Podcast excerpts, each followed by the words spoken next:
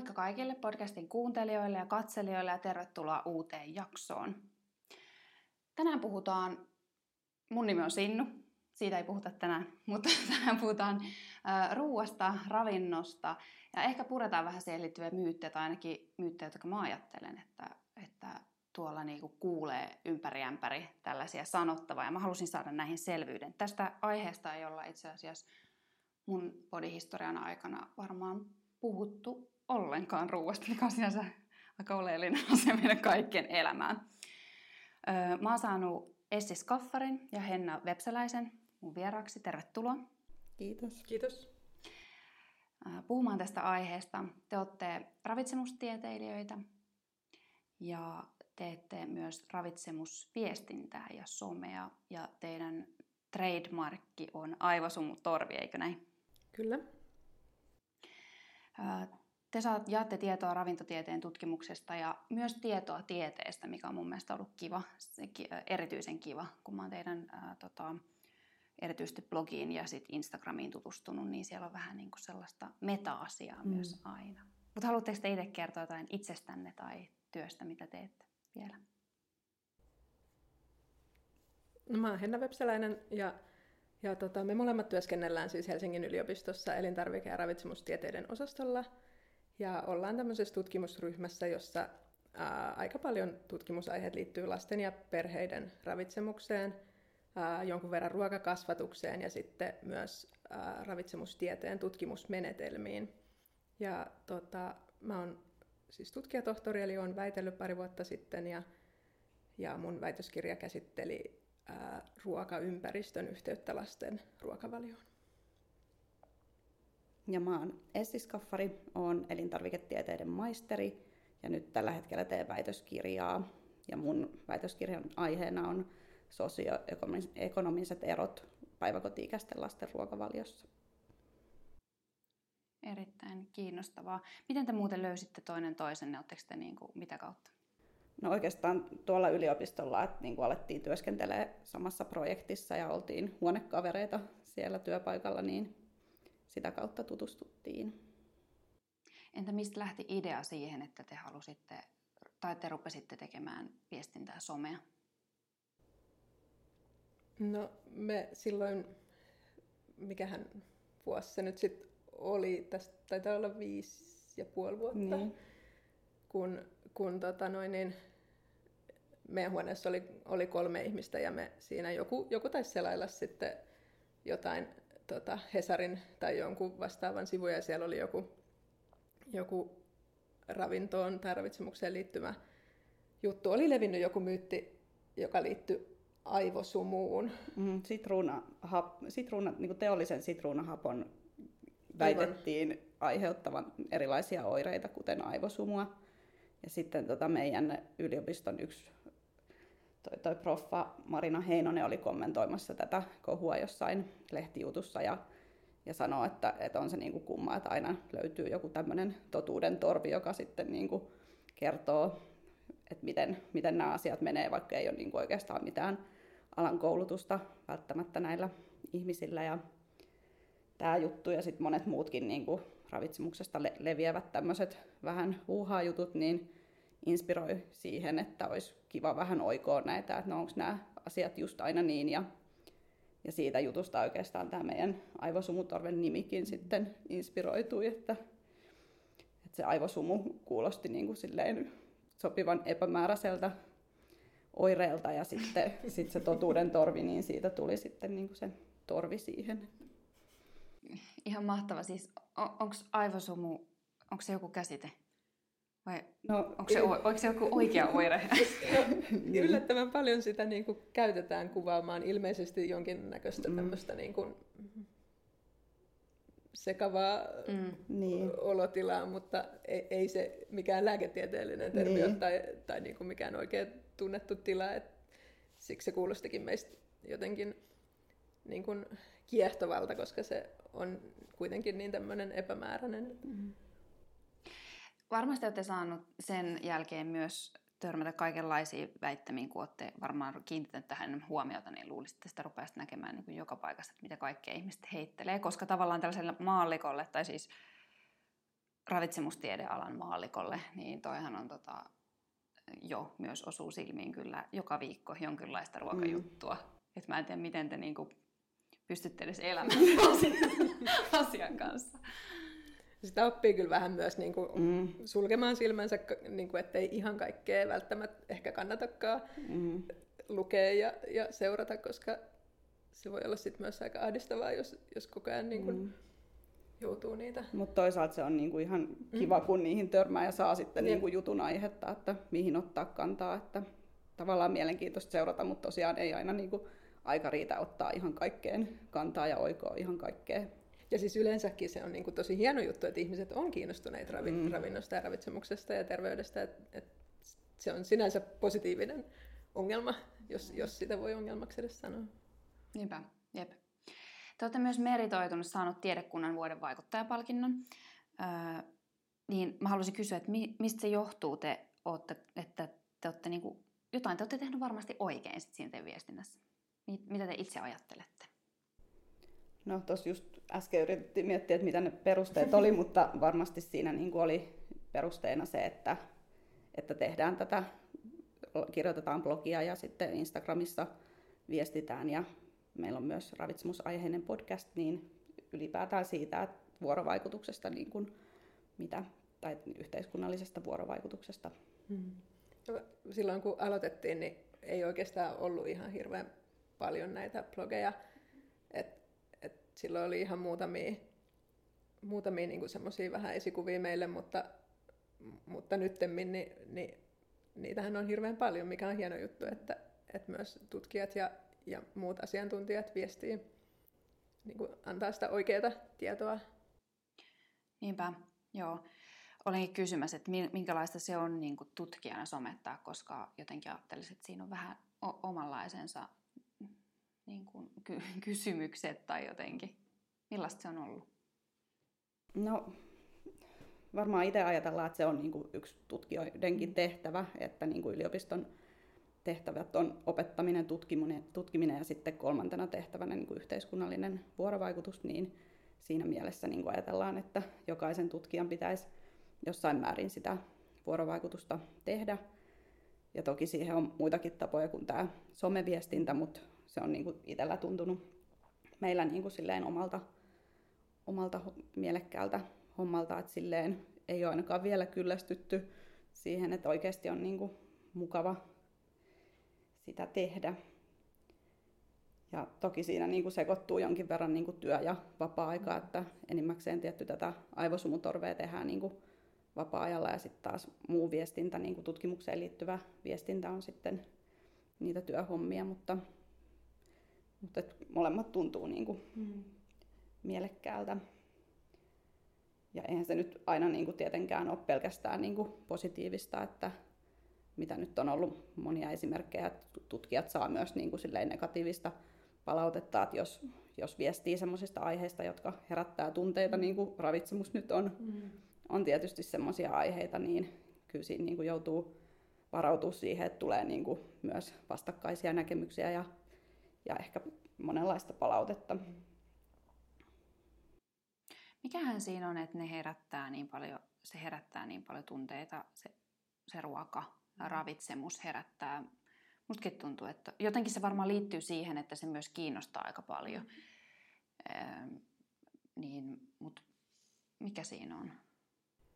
No monellahan se, se ruokavalio voi olla ihan osa sitä omaa identiteettiä, että, että se voi määrittää sitä omaa itseä tosi paljon. Että esimerkiksi jos on vaikka vegaani ja on hyvin vahva tämmöinen eettinen vakaumus, jonka takia on vegaani, niin se on ihan ymmärrettävää, että silloin se niin kuin, ruokavalio on vahva osa sitä, sitä minuutta. Ja on ihan ymmärrettävää, että se voi silloin myös herättää tunteita. Ja sitten toisaalta taas niin kuin, niin kuin myös se jo, sitten voi liittyä myös ehkä muihinkin kuin siihen eettiseen vakaumukseen, et, mm. että sitten voi olla myös hyvin vahva näkemys siitä, että niin kuin, kyllä raavaan miehen pitää syödä lihaa ja, ja jos joku meinaa sen minulta ottaa pois, niin se niin kuin menee tunteisiin. Niin, se on, on jotenkin valitettavaa, että miten niin kuin mustavalkoista toi mm. ravitsemuskeskustelu on, että kun tavallaan niin kuin alan tutkijoina ollaan enemmän semmoisen niin tolkun kannalla, mm. että, että ei olisi niin kuin sellaista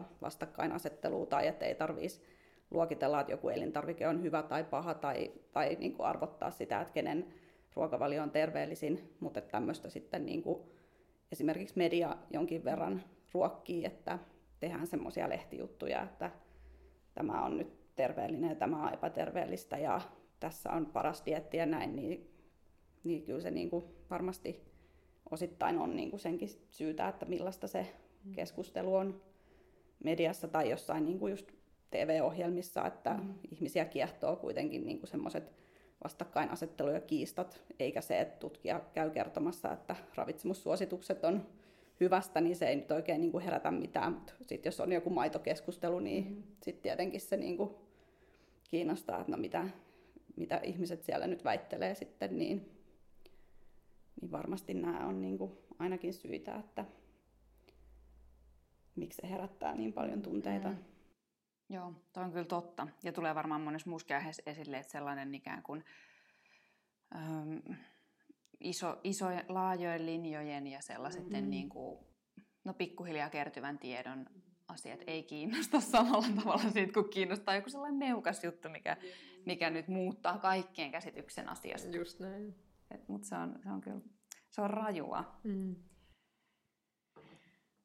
No, mitä te ajattelette, kun te olette tällaisten niin kuin, tolkun ruokakeskustelun ja ruokavalion kannalla, mm.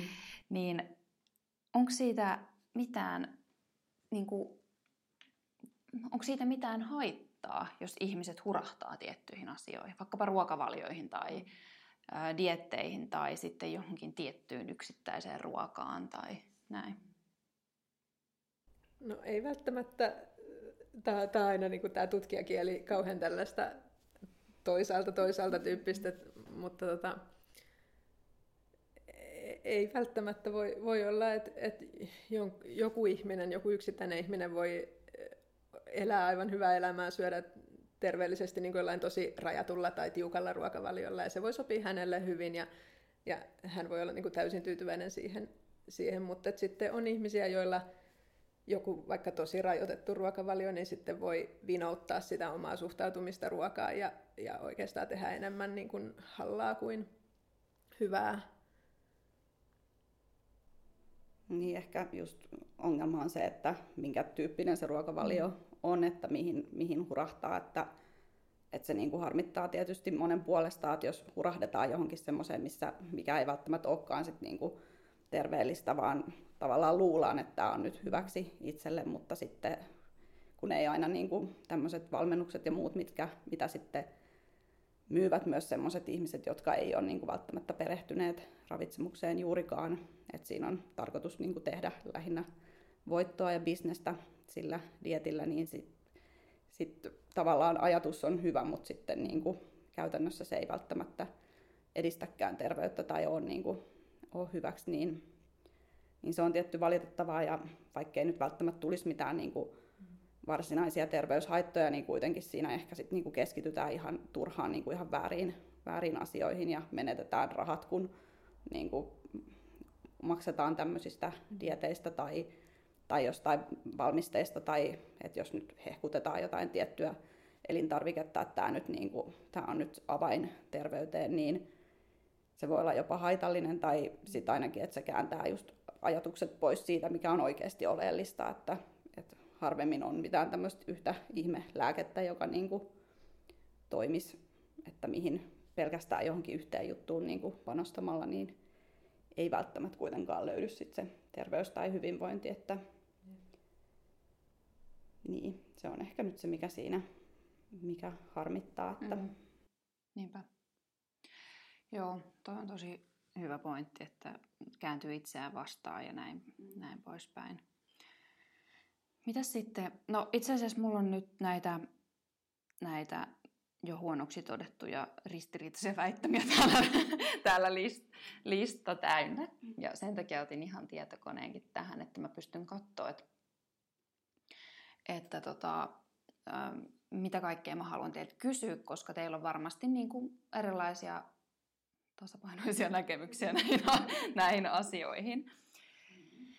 Niin olette te valmiita näihin kauheisiin, kauheisiin kysymyksiin. Ja sen takia mä otin nämä tähän, koska nämä on mun mielestä sellaisia, mistä kuulee aina keskustelua. Törmää somessa hirveän paljon. Ja sitten toisaalta mä näin, on myös nähnyt, että te olette myös näihin aiheisiin tarttunut. Mm. Sille, että, että te ette ole pelännyt tarttua, sanotaanko, ähm, eettisen ruokavalion kysymyksiin tai ravintolisiin, joka on mm. muuten täällä heti ensimmäisenä. Siis kaikkea sellaista, mistä ihmisillä herää hirveästi niin kuin ajatuksia ja fiiliksiä. Ensinnäkin on siis toi, että tarvitaanko me ravintolisia?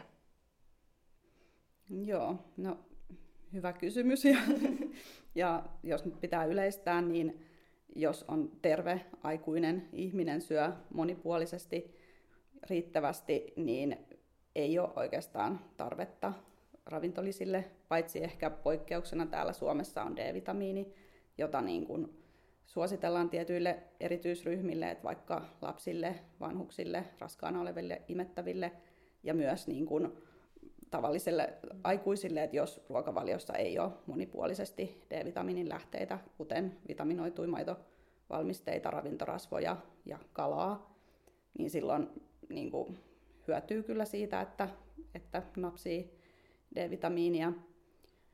Mutta sitten mitä noihin muihin ravintolisiin tulee, niin se on aika tapauskohtaista, niin kuin että, että jos on no vaikka vegaani ruokavaliota noudattavat, että jos ruokavaliossa ei ole mitään eläinperäistä, niin silloin on tietyt ravintolisät, mitä suositellaan, että myös D-vitamiini, B12-vitamiini, jodi ja sitten tapauskohtaisesti myös voi olla jotain muita, mitä tarvii ja ne arvioidaan sitten niin kuin tietty ammattilaisen kanssa yksityiskohtaisemmin.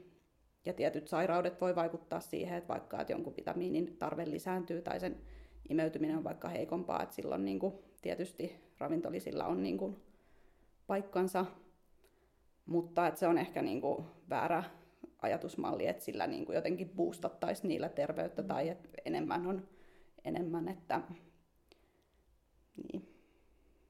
Tuo on hyvä sana toi, että niin kuin niillä boostataan, mm-hmm. koska useinhan se on myös sellaista, että niin. nyt, mm-hmm. nyt, nyt mulla on niin kuin, nyt tulee menee loistavasti mm-hmm. jotenkin ja nyt mä niin kuin, rupean voimaan hyvin, kun mä Kyllä. Syön mm. Niin. Mutta noi kuulostaa enemmän siltä, että ne on vähän niin kuin sen, äh, ne ravintolisat on sen perusterveyden niin kuin ylläpito, jos niitä pitää käyttää. Joo, tai siis ehdottomasti silleen, että jos on puute jostain, että todetaan mm. jossain labramittauksissa, että, että saanti on riittämätöntä, niin silloin se puute kannattaa korjata. Että siitä on tietysti niin kuin aina hyötyy, mutta se, että niin kuin varmuuden vuoksi napsitaan vähän kaikkea, niin siitä voi olla enemmän sitten haittaa taas kuin että siitä tulisi mitään niin kuin huikeita hyötyjä, mitä ehkä sitten just tavoitellaan ja luullaan, että, että se olisi näin. Ja silloinkin, jos, jos se puute on todettu, niin silloinkin ehkä kannattaa useimmiten miettiä sitä, että voisiko sen ruokavaliolla korvata, että aika usein äh, ihmiskeho on aika hieno systeemi, että, että se osaa säädellä eri ravintoaineiden imeytymistä sen mukaan, että mikä niiden tila on, on elimistössä, joten niin kuin, siinä mielessä ruoka on kaikista ideaalein ravintoaineiden lähde. Et, et sitten jos jotain niin kuin on tarpeeksi, niin sitten sitä ei välttämättä imeydy niin tehokkaasti elimistöön. Ja, ja toistepäin, että jos jostain on, vaikka rauta on tällainen, että jos, jos, jos siitä on kovasti puute, niin sen imeytyminen tehostuu niin tota, tavallaan olisi hyvä lähteä siitä, että, että jos tämmöinen ravintoaineen puute todetaan, niin sitten eka fiksattaisiin se ruokavaliokuntoon ja sitten jos todetaan, että tämä ei ole niin kuin, tällä ruokavaliolla ei ole hoidettavissa, niin sitten otetaan se ravintolisä käyttöön. Mikä teidän käsitys tuosta on, kun mainitsit tuon raudan, niin mun mielestä musta tuntuu, että kaikilla on raudan puutetta nykyään. Se on voi olla totta, mm, mm. mutta ja varmaan itsellänikin on, mm. mä en muista, mutta siis tota, on, mulla tulee jotenkin mieleen, että onko se sellainen yleinen asia, mitä ei korjata välttämättä sitten ruokavaliolla, koska tulee jotenkin mieleen, että kukaan ei ikinä sano, että tekee muutoksia ruokavalioon, mutta käyttää rautatabletteja. Tämä oli ehkä virhe, että mä otin tämän raudan, koska me ollaan monta kertaa puhuttu tästä, että, että rauta on sellainen tota, ravintoaine, joka on hirveästi esillä, niin kuin sanoit, että, että tuntuu, että, että aika monella on, on, on sen saannin kanssa ongelmia ja ja, ja tämä olisi niinku sellainen aihe, mihin aivosumutorven olisi oikeasti tosi hyvä paneutua, mutta valitettavasti me ei kumpikaan olla oikein niinku ihan tämän rauta-asian asiantuntijoita. Meidän täytyisi varmaan saada vaikka podiin haastateltavaksi mm. joku, joku rauta, rauta-aiheen ihan ykkösasiantuntija. Mm. Mutta on, on toki niinku tiettyjä riskiryhmiä, joilla se raudan puute on yleistä, että mm. et etenkin nyt niin kun nuoret naiset ja sitten jos on vielä vaikka kasvissyöjä tai vegaani, niin silloin se on haastavampaa siitä ruokavaliosta niin kun saada riittävästi rautaa, koska niin kun jos, jos ei käytä vaikka lihaa, jossa se rauta on niin paremmin hyväksi käytettävämpää niin tällaista hemirautaa ja sitten taas kasvi, kasviksissa oleva rauta on ei-hemirautaa, joka ei ole sitten niin, niin hyvin niin kuin nosta rautatasoja, niin silloin siihen on tietty ihan järkevä syy, että se voi olla, voi olla heikompaa se raudan saanti.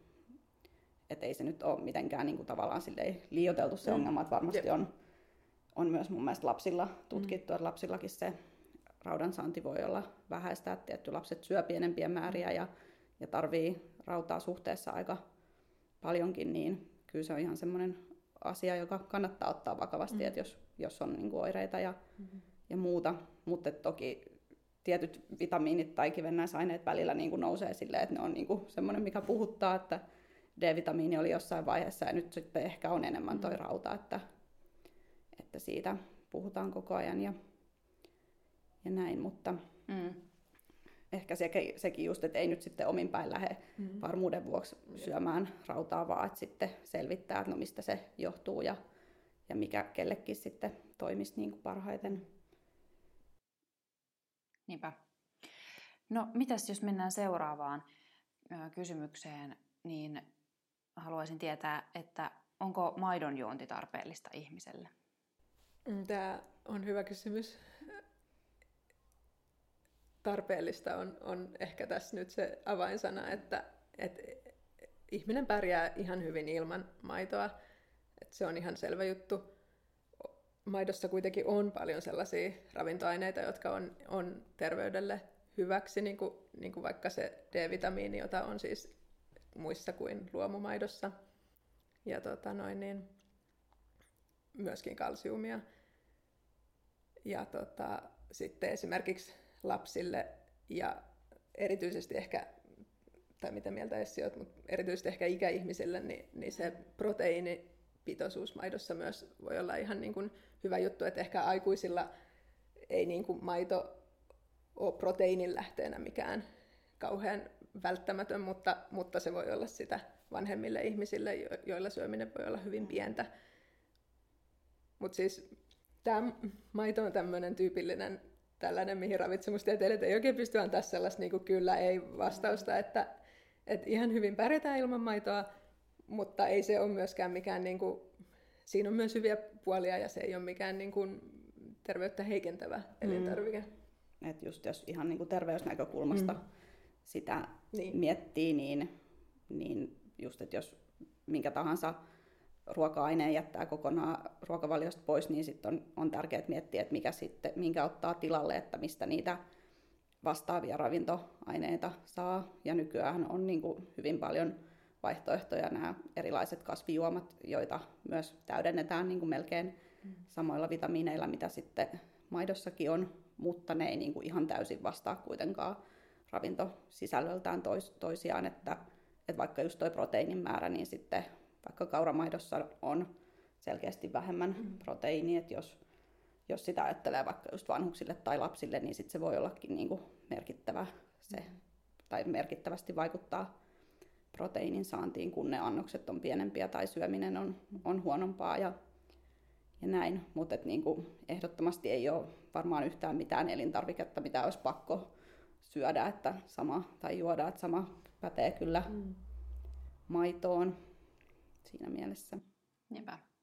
Tuo oli, toi oli hyvin hyvä selkeä ja tar- hyvä tarttuminen myös siihen tarpe, niin kuin tarpeellista sanaan. Öm, joo. Varmaan toi on just sellainen, niin kuin, mikä herättää myös monissa mm. kasvissyöissä ja sitten toisaalta mm. Maatilaan ja mm, perinteisiin, mm, mm, perinteistä niin. pitävistä ihmisistä niin kuin, sitten erinäisiä tunteita. Kyllä. Kyllä. Mutta ei ole selkeästikään niin, niin vakava ruoka.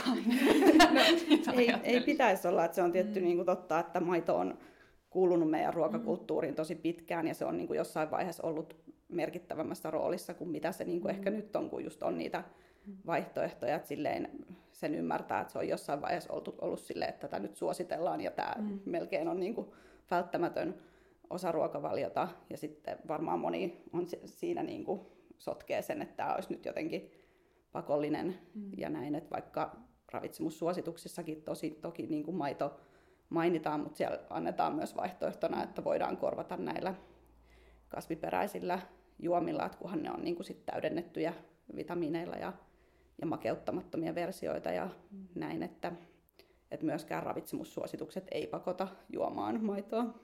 Niinpä. Niinpä. No maidosta päästään oikeasti, koska monihan lähestyy maitoa myös niin kuin ekologisuuden kannalta, eikä niinkään ravintoaineiden mm. kannalta, niin päästään seuraavaan kysymykseen, joka liittyy samaan kategoriaan. Mutta ehkä niin kuin, no katsotaan mitä te vastaatte.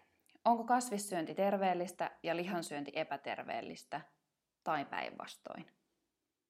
No ehkä ei yllätä, jos vastataan, että et et ei voi sanoa, että et joku tietty ruokavalio, kasvisruokavalio tai sekaruokavalio olisi automaattisesti terveellinen tai epäterveellinen. Eli terveellisesti voi syödä hirveän monella epä, eri tapaa ja sitten samalla lailla myös epäterveellisesti voi syödä hirveän monella eri tapaa. Eli, eli sekä kasvis- että sekaruokavalio voi olla myös epäterveellinen, voi olla myös terveellinen. Mm. Yleisesti ottaen niin kun kasvispitoinen tai kasvisvoittoinen ruokavalio on terveyttä edistävä se on niin kuin selkeä juttu, mutta sitten toisaalta myöskään niin kuin kohtuullinen määrä lihaa ei tee ruokavaliosta epäterveellistä. Mistä puhutaan, kun puhutaan kohtuullisesta määrästä lihaa suunnilleen? No ravitsemussuositusten mukaan kohtuullinen määrä lihaa on tällä hetkellä, siis tämän hetkisten suositusten mukaan se on 500 grammaa punaista ja prosessoitua lihaa viikossa. Korkeintaan. Korkeintaan. Niin. Ja tarkoittaa siis sitä, että, mm. että myös nolla grammaa on ok ja mm. terveellinen, mutta tota, korkeintaan 500 grammaa. Mutta et, et nyt, nyt on käynnissä pohjoismaisten ravitsemussuositusten päivitysprosessi, jonka jälkeen sitten ne pohjoismaiset suositukset tuodaan myös, myös suomalaisiin suosituksiin. Eli varmaan ehkä ensi vuonna tulee uudet ravitsemussuositukset, niin, niin on mahdollista ja pidän kohtuullisen todennäköisenä, että sitä pikkasen tullaan madaltamaan sitä, sitä punaisen lihan suositusta, koska myös niin kuin tämä ympäristönäkökulma pyritään ottamaan paremmin huomioon. Paljonko suomalaiset keskimäärin sit syö viikossa, jos tuo 500 grammaa on maksimi, mitä suositellaan? Mä en muista keskimääräistä, mutta miehistä 75 prosenttia suurin piirtein ja naisista Joo. ehkä 20 prosenttia, niin syö enemmän kuin tämän suosituksen mm. verran. Eli, Eli miehistä paljon. ihan suurin niin, osa. Joo. miehillä etenkin ongelma. Joo. Joo, okei. Okay. Toi on aika paljon, mm. niin kuin, niin. jos miettii. Mm. Ja jos ne on ehkä vielä vähän laskemassa, niin... Joo, mutta eli kumpikaan ei ole välttämättä, koska tämä on mun mielestä sellainen, mä en itse syö niinku lihaa mm. oikeastaan, mutta tämä on sellainen, mihin aina itse sitten törmää, kun mm. sanoo sen, niin tosi moni sanoo sit sulle, tai tulee mulle sanomaan, että olisi mullekin terveellistä, kun ei niinku söisi. Mm. Ja sitten mä oon aina miettinyt, niin kuin, että oi, kun mä en ole itse käsittänyt sitä silleen, että olisiko se terveellistä. Mm. No kai se olisi, mutta tavallaan, että, mutta varmaan toki nyt moni itse asiassa varmaan puhuu siitä kuitenkin loppujen lopuksi siitä niin kuin vähentämisestä, mm. että voisi tehdä hyvää. Ja niin. nuo luvut huomioiden, niin, niin. joo, kyllä varmasti. se, niin, se just, että niin kuin sekä kasvisruokavalio mm. että sekaruokavalioon molempiin liittyy niin kuin tiettyjä haasteita, mitkä on niin kuin tyypillisiä mm. niille ruokavalioille. Että vaikka sekasyöjät niin saa tyydyttynyttä rasvaa yleensä ihan riittää niin kuin yli, yli mm. suositusten, että se on niin kuin tyypillistä, että jos käyttää rasvasia maitovalmisteita ja sitä lihaa, niin sieltä tulee sitä eläinperäistä rasvaa ja sen saanti pitäisi olla niin kuin kohtuullista, jotta olisi niin kuin terveys, terveyden kannalta edullista. Ja sitten taas sekaruokavaliossa vaikka kuidun saanti voi jäädä myös matalaksi tai matalammaksi kuin kasvisruokavaliossa, niin nämä on ehkä semmoisia sekaruokavalion haasteita. Ja sitten taas kasvis, kasvisruokavalioon voi liittyä se, että tiettyjen näiden vitamiinien kivennäisaineiden saantiin joutuu kiinnittämään niin kuin enemmän huomiota ja voi myös energiansaanti olla sellainen, että, että koska ne on yleensä kevyempiä ruokia, että tietysti taas, että miten sen mm. ruokavalion toteuttaa, mutta että niin kuin voi olla tietyillä ryhmillä vaikka just riskinä se, että ei saada sit riittävästi energiaa tai proteiinia, että ne molempiin liittyy niin kuin tavallaan mm. haasteita ja, ja hyviä puolia, että ei voi niin kuin tavallaan just sanoa, että aina olisi kasvissyönti terveellistä tai että yhtään lihaa ei saa olla ruokavaliossa tai näin, että niin, taas se kohtuus, että molemmat, molemmat ruokavaliot voidaan toteuttaa hyvin tai sitten huonosti, että vaikka se nyt toki niin kuin tutkimusten mukaan on ehkä, voidaan sanoa, että yleensä kasvisruokavalioon mm. liittyy tiettyjä etuja ja näin, mutta sitten se on tietty aina, että miten sitä itse toteuttaa. Niinpä, joo. Ja justiin ton, ton takia no, on tämä käsite niin kuin sipsikalevegaanit. Mm. Ja sitten on törmännyt niin kuin siihen aika paljon. Itse asiassa Kallionkin on tullut, mikä on kampissa jo, niin toi Junkie Vegan, mm. jossa on aivan törkeen rasvasia ruokia. ja sitten tätä vasten aina itsellä on mm. silleen, että no, onko se niin, niin kuin terveellistä, jos sä syöt niin kuin vegaanisti vaikkapa tai näin kuin tällaisia, vai niin siitäkin voi just toteuttaa mm. niin monella tavalla. Mm. Kyllä. Mutta mut joo, et kuitenkin siinä on niinku joku perä, että joo, kyllä niitä niinku oikeasti aika kasvipainotteisesti saisi mm. syödä mm. varmasti. Kyllä, että monella olisi varaa niin kuin vähentää sitä punaisen lihan käyttöä, mm. mutta lisätä Ennen myös kaikkea. kasvisten käyttöä, että siihenkään suositukseen ei niin kuin päästä juurikaan. En muista taas kyllä ehkä lukuja, mutta... Ei päästä kyllä. Mutta et ei miehet eikä naiset mm. keskimäärin pääse, että eikä lapsetkaan. Mm. Joo, niinpä. Toi on tärkeä pointti. Okei, mennään sitten tähän, tota, onko tämä nyt jo, on tämä neljäs jo. Niin tällainen, mä opiskelen itse siis terveyspsykologian erikoispsykologiksi, ja siellä oli luento sitten tästä tietoisesta syömisestä. Mm. Ja siihen liittyy sitten tämä joustava syöminen. Ja tietenkin tasapainoinen, no se nyt on hyvä asia näin. Mutta mitä, te, mit, mitä näkemyksiä teillä on tästä? Koska musta tuntuu, että se on myös vähän sellainen okei, okay, ehkä se on mun kuplan trendi, mm. joka ajattelee aika silleen, niin kuin tieteellisesti ja näin, mm. että se on vähän niin kuin sellainen asia, mitä niin kuin nyt pyritään tuomaan, että tietoinen syöminen, syödään tietoisesti, joustavasti e, eri asioita. Onko se teidän mielestä trendi vai onko se jotain perustavammanlaatuista, että siinä on jotain oikeasti hyvää suhtautumista ravitsemukseen? No Kyllä se munkin kuplassani niin kuin ainakin näyttäytyisi, että ehkä jonkinlainen trendi olisi tällainen joustava suhtautuminen ruokaan ja syömiseen. Ja kyllä mä ainakin itse näen sen niin kuin hyvänä asiana, mm. että et se on, on kyllä jo ehkä todettu, että, että tämmöiset niin kuin tiukat rajoitukset ja, ja hirveän semmoinen niin kuin miten sen sanoisi, ehdoton niin, suhtautuminen semmoiseen terveelliseen syömiseen, niin se ei ehkä nyt vaikuta siltä, että se niin kuin edistäisi ihmisten terveyttä. Et... Niinpä. Mut, niin, en mä tiedä. Niin, varmaan on niin kuin trendi jossain mm. määrin, mutta myös pidetään sitä hyvänä asiana, mm. että jos, jos tämmöinen mm. niin kuin lisääntyy ja toki välillä ollaan sitä mietitty, että onko se niin kuin sitten aina aitoa sellaista mm. joustavuutta vai onko se vaan niin kuin puhetta, että tavallaan että pitää niin kuin sanoa, että no mm. syön joustavasti ja mm. näin, mutta sitten käytännössä se voikin niin kuin toisen silmään näyttää siltä, että no se on vähän päälle liimattu, että se ei ole ehkä kuitenkaan sitten niin, niin semmoista rentoa suhtautumista syömiseen, mutta toivotaan toki, että se mm. aidosti, aidosti on sitä ja semmoinen lisääntyisi ennemmin kuin sit just nämä tiukat dietit ja mm. sen, sen tapainen toiminta. Niinpä.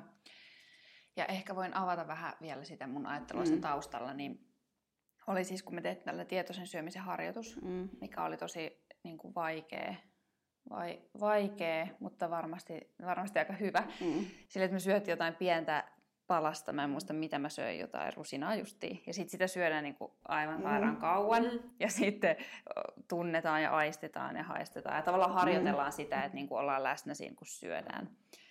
No, no samalla kun mä justiin niin kuin puhun, puhun tästä, niin kyllä mä niin kuin tajuan, että se harjoitushan on todella... Niin kuin, sehän on, se on jotain perustavanlaatuista hyväähän siinä treenataan Mm. suhtautumisessa Mm. siihen. Mutta sitten jotenkin sellainen, niin kuin, että se vaan tuntui myös vähän sellaiselta, niin kuin, että, että siinä nyt jotenkin keskitytään siihen Mm. asiaan, mistä pyritään, että ei keskitytä. Mm. Niin kuin, Niin, että se voi vähän mennä yli Niin, sitten, niin. tai niin kuin Niin, kääntyä jotenkin. itseään vastaan, tai silleen. Mm. Mm. jotenkin.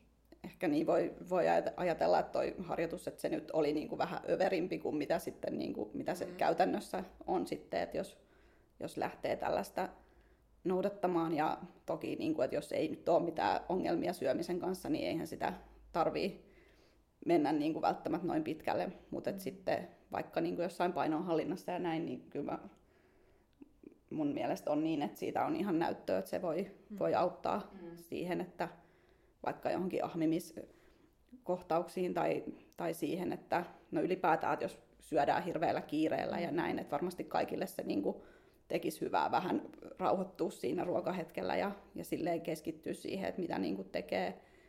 Mutta ei se tietenkään ole niin kuin silleen, että aina kaikkea täytyisi niin kuin sillä intensiteetillä syödä, että, että sitten se menee tai voi kuulostaa jo vähän huvittavalta ja näin, mutta, mutta varmasti sille on niin kuin paikkansa Mm. Jossain, jollain tasolla. Niin kuin. Ihan varmasti. Ja Mm. oikeastaan nyt, niin kuin, vaikka mäkin tässä niin nauriskelisin, niin Mm. kyllä mä silti suosittelen ihmisiä Niin. tekemään sitä Niin. silleen kokeilemaan, koska ehkä siinä tulee just ilmi myös se, miten, miten tiedostamatta sitä niin kuin Mm, syö. niin. Että sitä voisi syödä myös paljon, silleen, Niin. tai ei paljon, mutta edes vähän Mm. silleen niin kuin tietoisemmin. Mm. Niinpä. Ja jo ennen kuin, niin kuin aloittaa syömään, niin miettii, Mm. että, no, että, että mikä tarve mulla on nyt syödä tätä, tai Just. niin kuin, että mitä, mitä mä valitsen ja näin, niin siinä se ehkä on niin kuin ihan oleellinenkin tietyissä tilanteissa. Ihan niin kuin taito Mm. vähän niin kuin Kyllä. Niin. valita Mm. oma ruokaa ja näin. Tosi hyvä pointti. Mennään viidenteen väittämään tai kysymykseen, niin pitääkö sokeri kehossa yllä lievää tulehdustilaa? Joo. tämä oli siis tää on mulle vähän vieraampi asia, mutta tällaisenkin mä oon joo. törmännyt. Joo, no Joo. tämä lievä tulehdus tai tämmöinen matala-asteinen tulehdus, niin tämä kuuluu nyt ehkä näihin aiheisiin. Ehkä, ehkä jo kävi ilmi, että me ei olla niinku erityisesti tämmöiseen fysiologiseen Mm. ravitsemukseen ollenkaan niinku erikoistuneita, että me ollaan enemmän tämmöisen väestötason ruoankäytön tutkijoita. Eli, eli tota, Mutta noin- voidaan silti lausua. Kyllä, totta kai.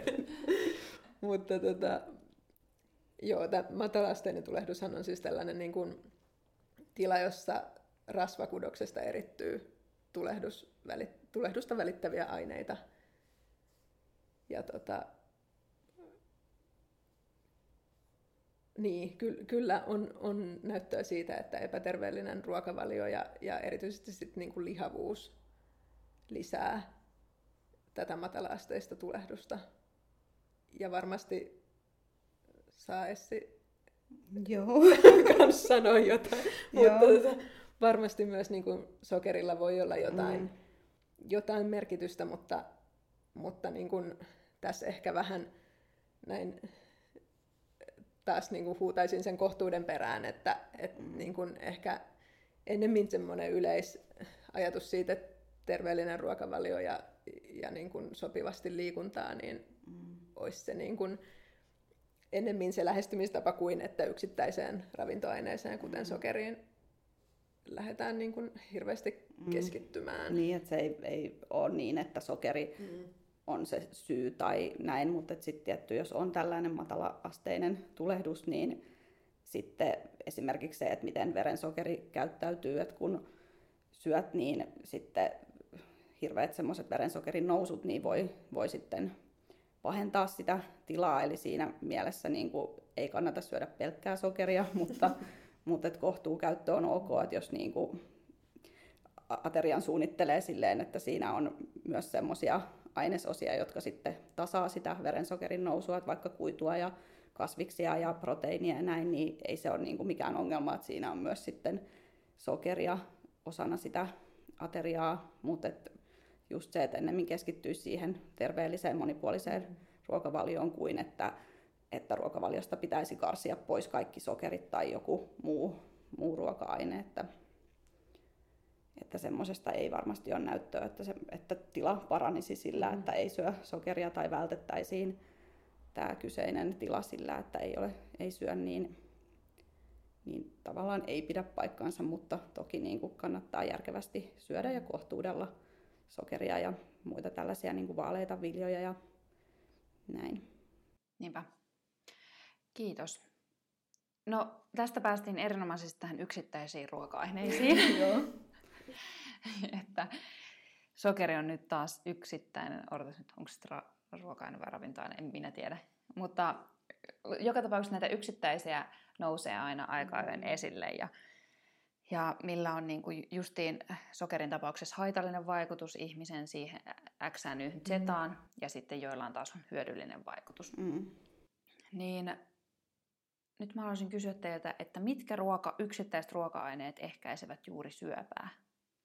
No, tässäkin voisi just ekana vähän käsitellä tätä, että nostetaan esille jotain näitä yksittäisiä ruoka-aineita, että se yleensä ei ole niin, että tutkijat niin kuin nostaa, että nyt tämä parantaa tai ehkäisee tai näin, vaan just puhutaan siitä kokonaisruokavaliosta ja sen merkityksestä ja ylipäätään siitä terveellisestä, ehkä ravitsemussuositusten mukaisesta ruokavaliosta, mutta sitten ongelma on ehkä se, että niin kuin just vaikka media niin kuin nostaa esille lehtiotsikoihin, että nyt kahvi ehkäisee syöpää, sitten kohta se on, että, että se onkin haitallista ja näin, ja sitten niin kuin ihmiset helposti sekaantuu siitä, että, no, että miten nämä nyt on, ja tuntuu, että niin kuin tulee koko ajan ihan sekavaa uutisointia aiheesta, mutta tavallaan sen ymmärtää, että, että näitä nostetaan esille sen takia, että ne kiinnostaa enemmän kuin taas se jokapäiväinen viesti siitä, että kannattaa syödä kasviksia, että se on hyvä niin kuin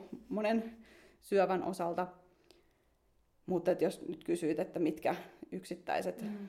ruoka-aineet tai ravintoaineet niin on syövän kannalta hyv- hyviä, niin tota, tietysti on erilaisia syöpiä, että ei nyt ehkä lähetä niin kuin yksityiskohtaisesti kaikkia käymään mm. läpi, mutta että vaikka jos miettii jotain suolistosyöpiä, niin, niin siitä on näyttöä, että, että runsaasti kasviksia sisältävä ruokavalio niin ehkäisee syöpää tai niin kuin näitä suolistosyöpiä ja sitten taas just vaikka punainen liha ja nämä lihaleikkeleet ja muut tämmöiset prosessoidut lihat, niin niiden niin kuin runsas käyttö on yhteydessä sitten taas siihen, että se riski lisääntyy. Mutta tässäkään niin kuin ei ehkä kannata niin kuin jotain yksittäistä mm. ruoka-ainetta tuijottaa, vaan niin kuin taas pärjää hyvin pitkälle, että syö suositusten mukaisesti ja pyrkii siihen kasvispainotteiseen ruokavalioon. Että ei ole taas mitään ihmelääkettä siihen, että ei, ei ole mitään ruoka-ainetta, jolla voitaisiin estää syövän syntyminen, vaikka ruokavaliolla on niin kuin hyvin paljonkin merkitystä, niin kuin, että terveillä elintavoilla voidaan ehkäistä tietty osuus syövistä, mutta ei, ei se ole kiinni jostain yksittäisestä tekijästä. Niinpä. Tuo on tosi tärkeä pointti mun mielestä, koska tuo syöpä on niin kuin niissä otsikoissa aina kaikkialla, koska se pelottaa aivan mm. sikana niin kuin ihmisiä ja sitten kaikki tietää jonkun suvussa, joku on niin. juuri sen haimasyövän saanut, minkä tämä nyt ehkäisee niin. sitä ja silleen, niin kuin, että se on kyllä oikeasti aika, aika niin kuin, tai vastuullista hommaa viestiä noista mun mm, mielestä pitäisi niin. olla. Niin ja syö, syövän synty on niin, kuin niin pitkä prosessi, että se tavallaan sen osoittaminen, että, että se johtuu just jostain tietystä mm. niin kuin asiasta ylipäätänsä, olisi se sitten joku ravitsemustekijä tai joku ihan muu ympäristötekijä vaikka, niin on yleensä aika mahdotonta, Joo. että, mm. että se on usein käsittääkseni kuitenkin sitten vaan niin kuin monien tekijöiden ja myös sattuman summa. Mm. Niinpä. Mutta joo, ka- kasvikset nyt nousee tässäkin sellainen, niin kuin, mm. sellainen semisti, että, että tota noin, mikä niin kuin, old news, mutta niin. good news niin kuin, mm. edelleen hyvä. Ja odotas, mitä, pitikö mun sanoa jostain, jotain tuosta vielä? Öö, tai kysyä. en mä muista enää, mutta toi on ehkä, toi on ehkä sellainen, mihin jokaisen kannattaa mun mielestä kiinnittää, jos johonkin haluaa kiinnittää huomioon aina, että yksittäisistä ruoka Toki se, joskushan se voi olla hyvä silleen, että se innostaa mm. ihmistä niin kuin, mm. toimimaan. Että jos sanotaan, että mm, parsakaali ehkäisee mm. jotain, niin Joo. sitten et halua ostaa sitä parsakaalia, niin sehän voi olla hieno juttu. Joo. Ja sitten tykästyy siihen. Ja, ja sitten ei ole mitään haittaa. Ei ole haittaa, mm. vaikka, vaikka olisi niinku, tavallaan joku uutinen, joka ei nyt täysin pidä paikkaansa mm. tai näin, niin, mutta että jos se edistää kasvisten syöntiä, mm. niin sehän on aivan, mm. aivan ok, että ei se ole, ole niin kuin ongelma, että enemmän ehkä sit se, että kun välillä vaikka just jostain ravintolisista tai mm. tämmöisistä niin kuin sanotaan, että tämä ehkä se syöpää tai jopa parantaa syövän ja näin, niin siinä voidaan sitten mennä pahastikin metsään, mm. jos niin kuin sit taas unohdetaan ne perusasiat, mitkä olisi parempi pitää kunnossa ja uskotaan vaan siihen yhteen tuotteeseen, niin sitten siitä voi olla enemmän kyllä haittaa sitten kuin hyötyä.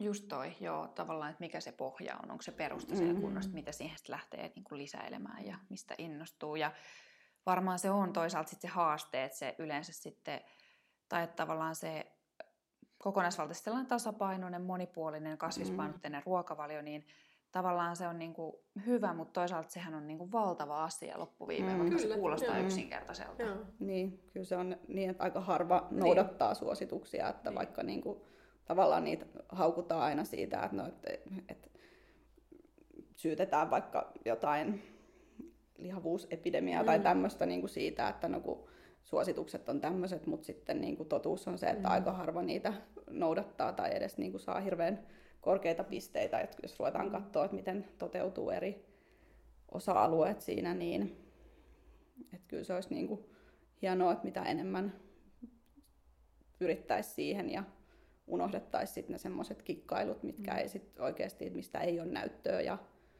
näin, mutta se on varmaan just ongelma, että se kuulostaa niin tylsältä mm. eikä, eikä ole silleen niin kuin innostava kuin joku yksittäinen mm. purnukka, josta sitten napsia ja toki, että se on vaikeampaa niin kuin se, että mm. pitäisi koko ajan syödä niin kuin silleen monipuolisesti ja terveellisesti, mm. kuin että sen voisi kuitata vain jollain yhdellä pillerillä, niin kyllähän se kiehtoo. Tuo hyvä pointti, se kiehtoo siinä helppoudessaan ja, mm. silleen, ja, ja toisaalta uutuudessaan mm. ja muuta. Että, joo. Ja sitten, että miten, no joo, No joo, tapo, ylipäätään sit sen omien tapojen mm. muuttamisen mm. vaikeus, niin. niin sehän on mm. ihan, ihan järkyttävän vaikeaa. Niin. Ja sitten kun se vaatisi niinku niitä, eikä jonkun uuden kivan pikkujutun niin. ottamista, niin mm. siinä on vissi ero. Niinpä. Ja olisihan se niinku hienoa, että jos olisi tämmöinen pilleri, että toki, mm. toki sitä sitten ottaisi, mm. mutta ne, yleensä ne lupaukset on vähän sitten muuta kuin mitä sitten oikeasti sen teho on. Niin... Niinpä, jep. Ja, ja jotenkin mun on ihan pakko sanoa, vaikka tämä nyt ei varsinaisesti mun, varsinaista mun osaamista mutta tavallaan musta tuntuu, että ihmiset, ihmiset lähtee aika usein siihen myös sellaisena, niin kuin, että no niin, nyt tässä on tämä tylsä niin kuin, kasvishomma, että just pitää syödä mm. niin sitä parsakaalia, kun voi ostaa niin kuin paprikaa mm. tai jotain niin kuin silleen, tai niin kuin tavallaan, että jotenkin tapojen muuttamisen näkökulmasta just sitä asiaa ehkä olisi hyvä lähestyä vähän silleen niin kuin leikkisesti ja helposti mm. ja jotenkin itselleen niin kuin helposti, että jos se tarkoittaa nyt jotain säilyketomaatteja, niin kuin tiedätkö, jotain, niin ottaa sitten niitä. Mm-hmm. Tai siis silleen, että jotenkin, jos tykkää niistä sit, mm-hmm. tai näin, niin aloittaa sitten siitä, että tekee sen pizzan päälle tomaattikastikkeja eikä quattro mm-hmm. Mutta silleen, että, että jotain niin kuin, tekisi senkin itselleen vähän sellaiseksi enemmän niin kuin mm-hmm. houkuttelevammaksi. Kyllä. Niin kuin ne ja toki, että jos niin kuin oma ruokavalio on tosi kaukana niistä mm. suosituksista, niin ei ole tarkoituskaan, että tarvitsisi niin kuin päivässä muuttaa tottumukset mm. niihin, vaan se, että pikkuhiljaa niin kuin tekee pieniä muutoksia. Ja edes joissain jutuissa, että ei nyt tarvitse niin kuin ihan kirjaimellisesti kaikkea noudattaa, vaan että ottaa sitten vaikka ne kasvikset silleen, että pyrkii joka aterialla syömään jotain tuoretta Kasvista. Ja eikä tarvitse olla välttämättä edes tuoretta. No ei. Jotkut tykkää enemmän niin kuin kypsentää Kyllä. kasvikset, että niin, sekin on ihan fine, että että et niitä mm. voi lisätä jotenkin sinne niin. ruoan joukkoon ja se ei ole pakko olla vihreätä salattia ja, niin. ja kurkkuu, jos, jos ne ei niin kuin jostain syystä mm. maistu. Että... Tosi hyviä pointteja, jep. No, mitä sitten, mulla oli pari kysymystä dietistä, mutta voitte vastata ehkä samaan, samaan, samaan aikaan tähän, koska mä luulen, että tekisitte se kuitenkin, koska, mulla oli, koska tämä on moninäkökulmainen kysymys. Eli mulla oli väittämä, että dietti on ainoa reitti laihtumiseen. Ja toinen, että dietit ovat aina pahoja. Eli tavallaan mm. tällaiset vastakkaiset näkökulmat, niin mitä ajattelette niistä? No se, että dietti on ainut keino laihtumiseen, ainut, ainut keino laihtumiseen niin no valitettavasti näin ei ole. Et dietti ei ole välttämättä edes hyvä keino laihtumiseen, että et tutkimusten mukaan niin kun yleensä dietit johtaa siihen, että paino jojoilee ja ei, ei saada niin pysyviä muutoksia. Eli ei ehkä suositeltaisiin diettejä laihduttamiseen, mutta toki niin pitää ehkä määritellä, että mitä sillä dietillä mm. tarkoitellaan, tar- tarkoitetaan, että, että jos se nimenomaan tarkoittaa sitä, että on tällainen niin kuin vähän energinen dietti, jolla pyritään tiputtamaan painoa niin kuin keinolla millä hyvänsä, niin, niin se ei ole hyvä asia. Mutta sitten jos joku näkee dietin niin kuin vaikka terveellisempänä ruokavaliona, mm. jolla halutaan kohentaa terveyttä, eikä niinkään, että pitää saada paino tippumaan niin kuin just keinolla millä hyvänsä, niin sittenhän se voi olla ihan ok asia, että mennään se terveys edellä eikä niin kuin se paino edellä.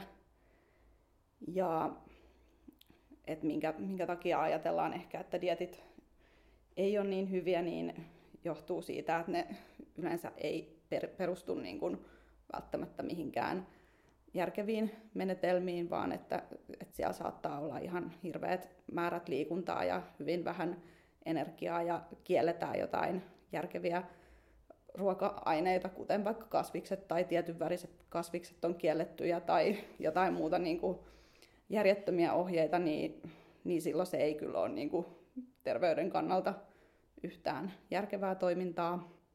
Ja sitten jos se niin ei jos se dietti on suunniteltu ja ajateltu niin, että se kestää jonkun tietyn aikaa ja sitten se loppuu, niin sitten jos se ei niin kuin valmenna millään tapaa tai opeta niin kuin pysyviin elämäntapamuutoksiin, niin sittenhän se on ihan mahdoton yhtälö, että, että, että se ei johtaisi just tähän painojojoiluun, koska sitten jos sen dietin loppumisen jälkeen palataan niihin vanhoihin tapoihin, niin se on ihan selvää, että, että kilot tulee takaisin.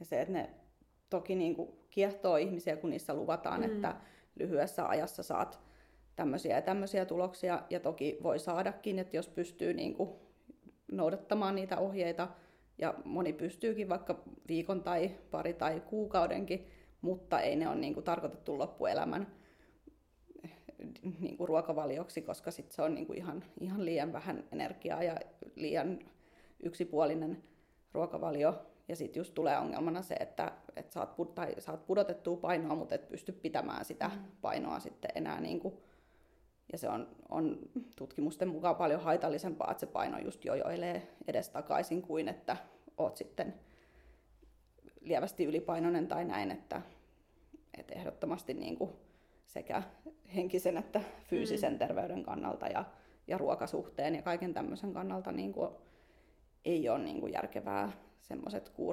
kuurimuotoiset laihduttelut. Mm. Joo, niinpä. Toi on kyllä tosi yleistä, kun mietin, mä on siis työterveydessä töissä psykologina, niin toi on tosi yleistä se ö, kuuriluontoisuus, että, on, mm-hmm. että on paljon ihmisiä, että, jotka on tehnyt vaikkapa siis kymmeniä vuosia mm-hmm. sille, että on laihduttanut ja sitten se on tullut takaisin mm-hmm. ja tälleen. Ja just kun itsellä on niin paljon tietoa, on aina niin kuin vaikea arvioida sitä, miten terveellisesti. Henkisesti se vaikuttaa mm. er, aika niin kuin epäterveelliseltä, mm. mutta sitten mä en osaa sanoa, että miten se on sitten niin kuin mm. fyysiseen kuntoon vaikuttanut positiivisesti ja negatiivisesti. Taas kuurista varmaan riippuen myös, että millaista se on ollut. Mutta toi on kyllä oikeasti niin kuin aito, jotenkin aito ongelma toi, toi diettaaminen, että millaista se välittää sellaista, niin kuin, että joku alkaa nyt, joku loppuu mm. nyt, se on ehotonta. Mm. Ja sitten sit, kun sä et enää pysty jatkaa sitä, niin sitten mm. jotenkin sä tuntuu siltä, niin kuin kaikista ihmistä tuntuu siltä, mm. että sitten mä niin rep, repsahduksen kyllä, jälkeen, kyllä, että mm. nyt se ei ollut enää mitään järkeä, Joo. tai mä epäonnistuin ja se ei motivoi. Ja, mm. sellainen kunnon niin kuin, ikävä kierre, mitä niihin liittyy. Ei varmasti kaikkiin dietteihin, mm. Mutta aika moneen selkeästi. on se niin kuin just valitettavaa, että aika monelle tulee niin kuin painon hallinnasta mieleen nimenomaan dietit mm. automaattisesti, että se ei ole sitä, että vaikka että, että syödään terveellisesti ja liikutaan mm. kohtuullisesti ja näin, vaan että se on just sitä, että, että pitää ottaa joku dietti, jolla sitten hallitaan sitä mm. painoa ja se on niin kuin, kyllä valitettavasti vähän enemmän haitallista kuin, mm. kuin hyödyllistä. Että, ja sekin, että monet on niin kuin tehnyt sitä just useita vuosia ja kokeillut kymmeniä diettejä ja silti ei niin kuin näe, että tämä ei nyt ehkä johda sitten niihin pysyviin tuloksiin, niin se on, se on harmi. Kyllä, nimenomaan. Joo. Öö, mä haluan kysyä tästä, koska tota, nämä on itselle tärkeitä asioita. Itse asiassa mä katsoin, että olitte tainnut just postata johonkin planetaariseen ruokavalioon liittyvän. Nyt, nyt loppu ehkä noin myytit. Mulla on muutama tällainen ekstra kysymys tähän vielä. Mutta teillä oli ihan älyttömän hyviä vastauksia. Kiitos niistä jo tässä vaiheessa. Ja äh, niin, niin siihen, että tähän ekologisuuteen ja ilmastoystävällisyyteen liittyen, että tota, miten, miten ihmiset, ihminen voisi syödä äh, ilmastoystävällisesti, jos halutaan käyttää tällaista sanaa, niin miten sitä voisi lisätä? Jos te mietitte nyt ehkä keskiverto suomalaisia, että miten sitä pystyisi lisätä? No kyllähän se taas palataan näihin perusasioihin, eli lisää kasviksia ja vähemmän lihaa, erityisesti punaista lihaa.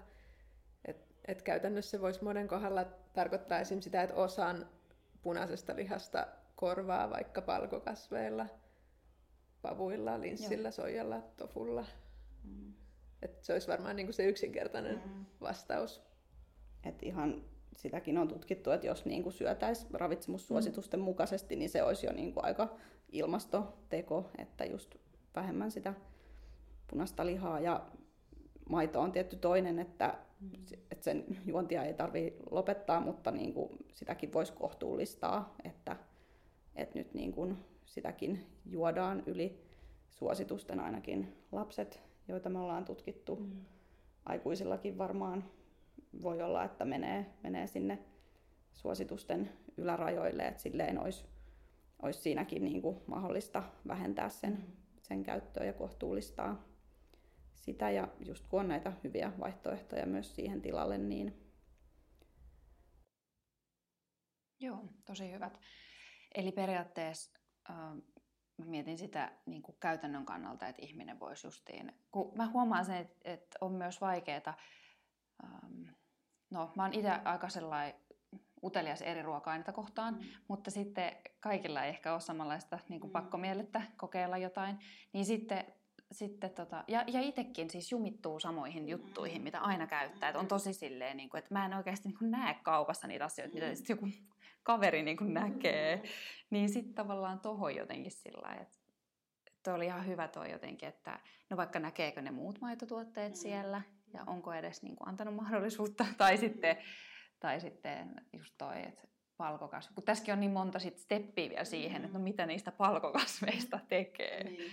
Ja sittenhän se voi olla myös niin, että tavallaan jos käyttää vaikka lihaa, tekee vaikka jauhelihakastikkeen, niin mitä jos niin tekee siitä siitä yhdestä jauhelihapaketista, josta normaalisti tekee esimerkiksi neljän hengen annoksen, niin mitä jos tekeekin sen niin kuin sillä tavalla, että et, et lisäksi käyttää jotain, jotain tota, vaikka palkokasvia, ja siitä tuleekin sitten kahdeksan annosta. Että tavallaan, että et välttämättä ei tarvitse niinku suoraan siirtyä siihen, että jätän kokonaan lihan mm. pois, vaan voi niinku Joo, jonkinlaisia mm. tällaisia niin kuin laimentamisharjoituksia tehdä myöskin, että mm. se voi olla helpompi askel siihen.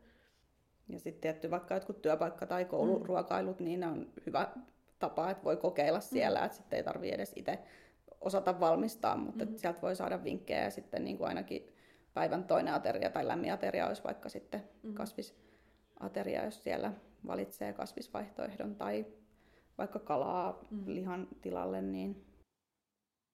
Tosi hyviä. Jep.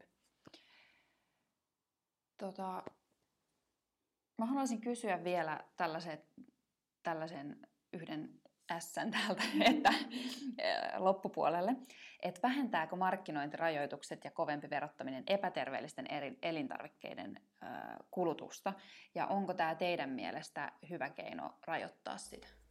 Musta on ihana kysymys, koska mulla ainakin on semmoinen fiilis, että tavallaan tämä ravitsemus ja terveellisyys, niin kun, se miten ihmisiä ohjataan ravitsemuksellisesti, terveydellisesti parempiin valintoihin, niin se on ehkä ollut liian yksilökeskeistä, eli se on perustunut paljon siihen, että annetaan yksilölle tietoa ja Joo. ajatellaan, että yksilö sen mukaan sitten osaa järkevänä ihmisenä muuttaa käytöstään siten, että se on terveellisempää, mutta, mutta oikeastihan yksilöt ei aina toimi terveellisyys edellä, ja siksi olisi niin kuin hirveän hyvä, että meillä olisi tämmöisiä yhteiskunnallisia keinoja, joilla voidaan helposti ohjata isojen ihmismassojen käyttäytymistä. Et mä oon siitä tosi iloinen, että tämä, niin verokeskustelukin on nyt pinnalla. Mm. Ja siis rahahan ohjaa meidän niin kuin kulutuskäyttäytymistä yleisesti, mutta myös ruokakäyttäytymistä todella paljon. Et kyllähän se, niin kuin, aina kun tehdään tämmöisiä tutkimuksia, missä kysytään ihmisiltä, että mitkä, minkä perusteella hän valitsee ruokia, niin raha ja hinta ja hintalaatusuhde on aina niin kuin ihan siellä kärjessä, mikä on ihan luonnollista, koska mm. totta kai sillä on merkitystä, mitä asiat maksaa. Eli siinä mielessä niin kuin ehdottomasti verotus voisi olla yksi mm. keino, jolla, jolla voitaisiin niin kuin epäterveellisten elintarvikkeiden käyttöä vähentää, niin kuin toimitaan esim. oluen tai alkoholin ja tupakan kanssa. Mm. Et periaatteessa en näe suuria syitä siihen, miksi se mm. ei toimisi. Mutta sitten päästään siihen mutta-kohtaan, että et tässähän on niinku monta juttua, että toisaalta sen veron pitää olla aika korkea, jotta se oikeasti vaikuttaa mm. ihmisten käyttäytymiseen, ja sitten samalla tavalla myös siinä, niinku, siinä kategoriassa pitää olla järkeviä vaihtoehtoja. Eli, eli se ei ole niinku realistista ajatella, että ihmiset vaihtaisi karkit porkkanaan. Et ne ei ole niinku, ne ei, ne ei samassa sarjassa ollenkaan. Että et tavallaan sit pitää olla niin kuin sen epäterveellisen elintarvikkeen tilalle joku, joku niin kuin vaihtoehto ehkä, että se toimisi. Mutta sitten toisaalta on myös niin kuin nähty, että vaikka isossa Britanniassa tehtiin tämmöinen virvotusjuomavero, joka on valmistevero sillä tavalla, että tämä tuotteen valmistaja maksaa sen veron, ja se vero riippuu siitä, että kuinka paljon siinä tuotteessa on sokeria. Eli, eli se niin kun, jos, sä, jos se tuottaja muokkaa sitä reseptiä sillä tavalla, että sokeripitoisuus jää tietyn rajan alle, niin hän maksaa vähemmän veroa. Ja, ja tämä sai aikaan sen, että nämä tuottajat todellakin vähensi sokeria niistä tuotteista, ja, ja sitten vaikka se ei niin kuin, ne kuluttajat ostaisi sen saman määrän sitä tuotetta, niin kun se resepti muuttuu, niin ne saa vähemmän siitä sokeria. Et mun mielestä se oli hirveän nerokas. Mä en, en tunne Suomen mm. verotusta niin hyvin, että osaisin sanoa, että pystyttäisikö tällaista tekemään Suomessa. Mm. Mutta, mutta mun mielestä oli jotenkin hieno oivallus, että sen ei tarvi, se veron välttämättä toimii kuluttajiin, vaan se voi myös niin kuin, toimia siellä tuottajien puolella. Mutta sitten tähän toki liittyy paljon, paljon ongelmallisia juttuja, niin kuin vaikka se, että miten epäterveellinen elintarvike määritellään. Mm. Ihan supermielenkiintoista. Joo, toi on varmasti moni, moninainen asia, tai niin kuin älyttömän moninainen asia. Tosi kiinnostava myös tuo Britannian esimerkki. En ole ikinä kuullut siitä. Nyt meidän täytyy ruveta lopettelemaan. Kiitos Essi ja Henna. Super paljon, että olitte jakamassa viisauttanne ja lausumassa asioista, josta, josta ette tiedä, ei vaan, josta tiedätte. Ja äh, menkää seuraamaan kaikki kuuntelijat ja katse, katselijat Aivosumutorvea, äh, missä? Ainakin Instagramissa. Facebookissa, Twitterissä ja sitten kotisivuilta löytyy blogi ja podcastit. Joka paikassa, missä pitääkin, pitääkin olla, niin varmasti löydätte. Kiitos kun kuuntelitte tämän jakson. Laittakaa kommentti, jos katsoitte YouTubessa, että mitä ajattelitte, koska aivan varmasti herätti jotain tunteita tämä aihe, vaikka keskustelu olikin näin tasapainosta. Ja tota, niin kertokaa mitä ajatuksia heräsi ja laittakaa kanavatilauksia tai seurantaa siellä, missä kuuntelettekin. Jes, nähdään ensi viikolla. Moido! thank you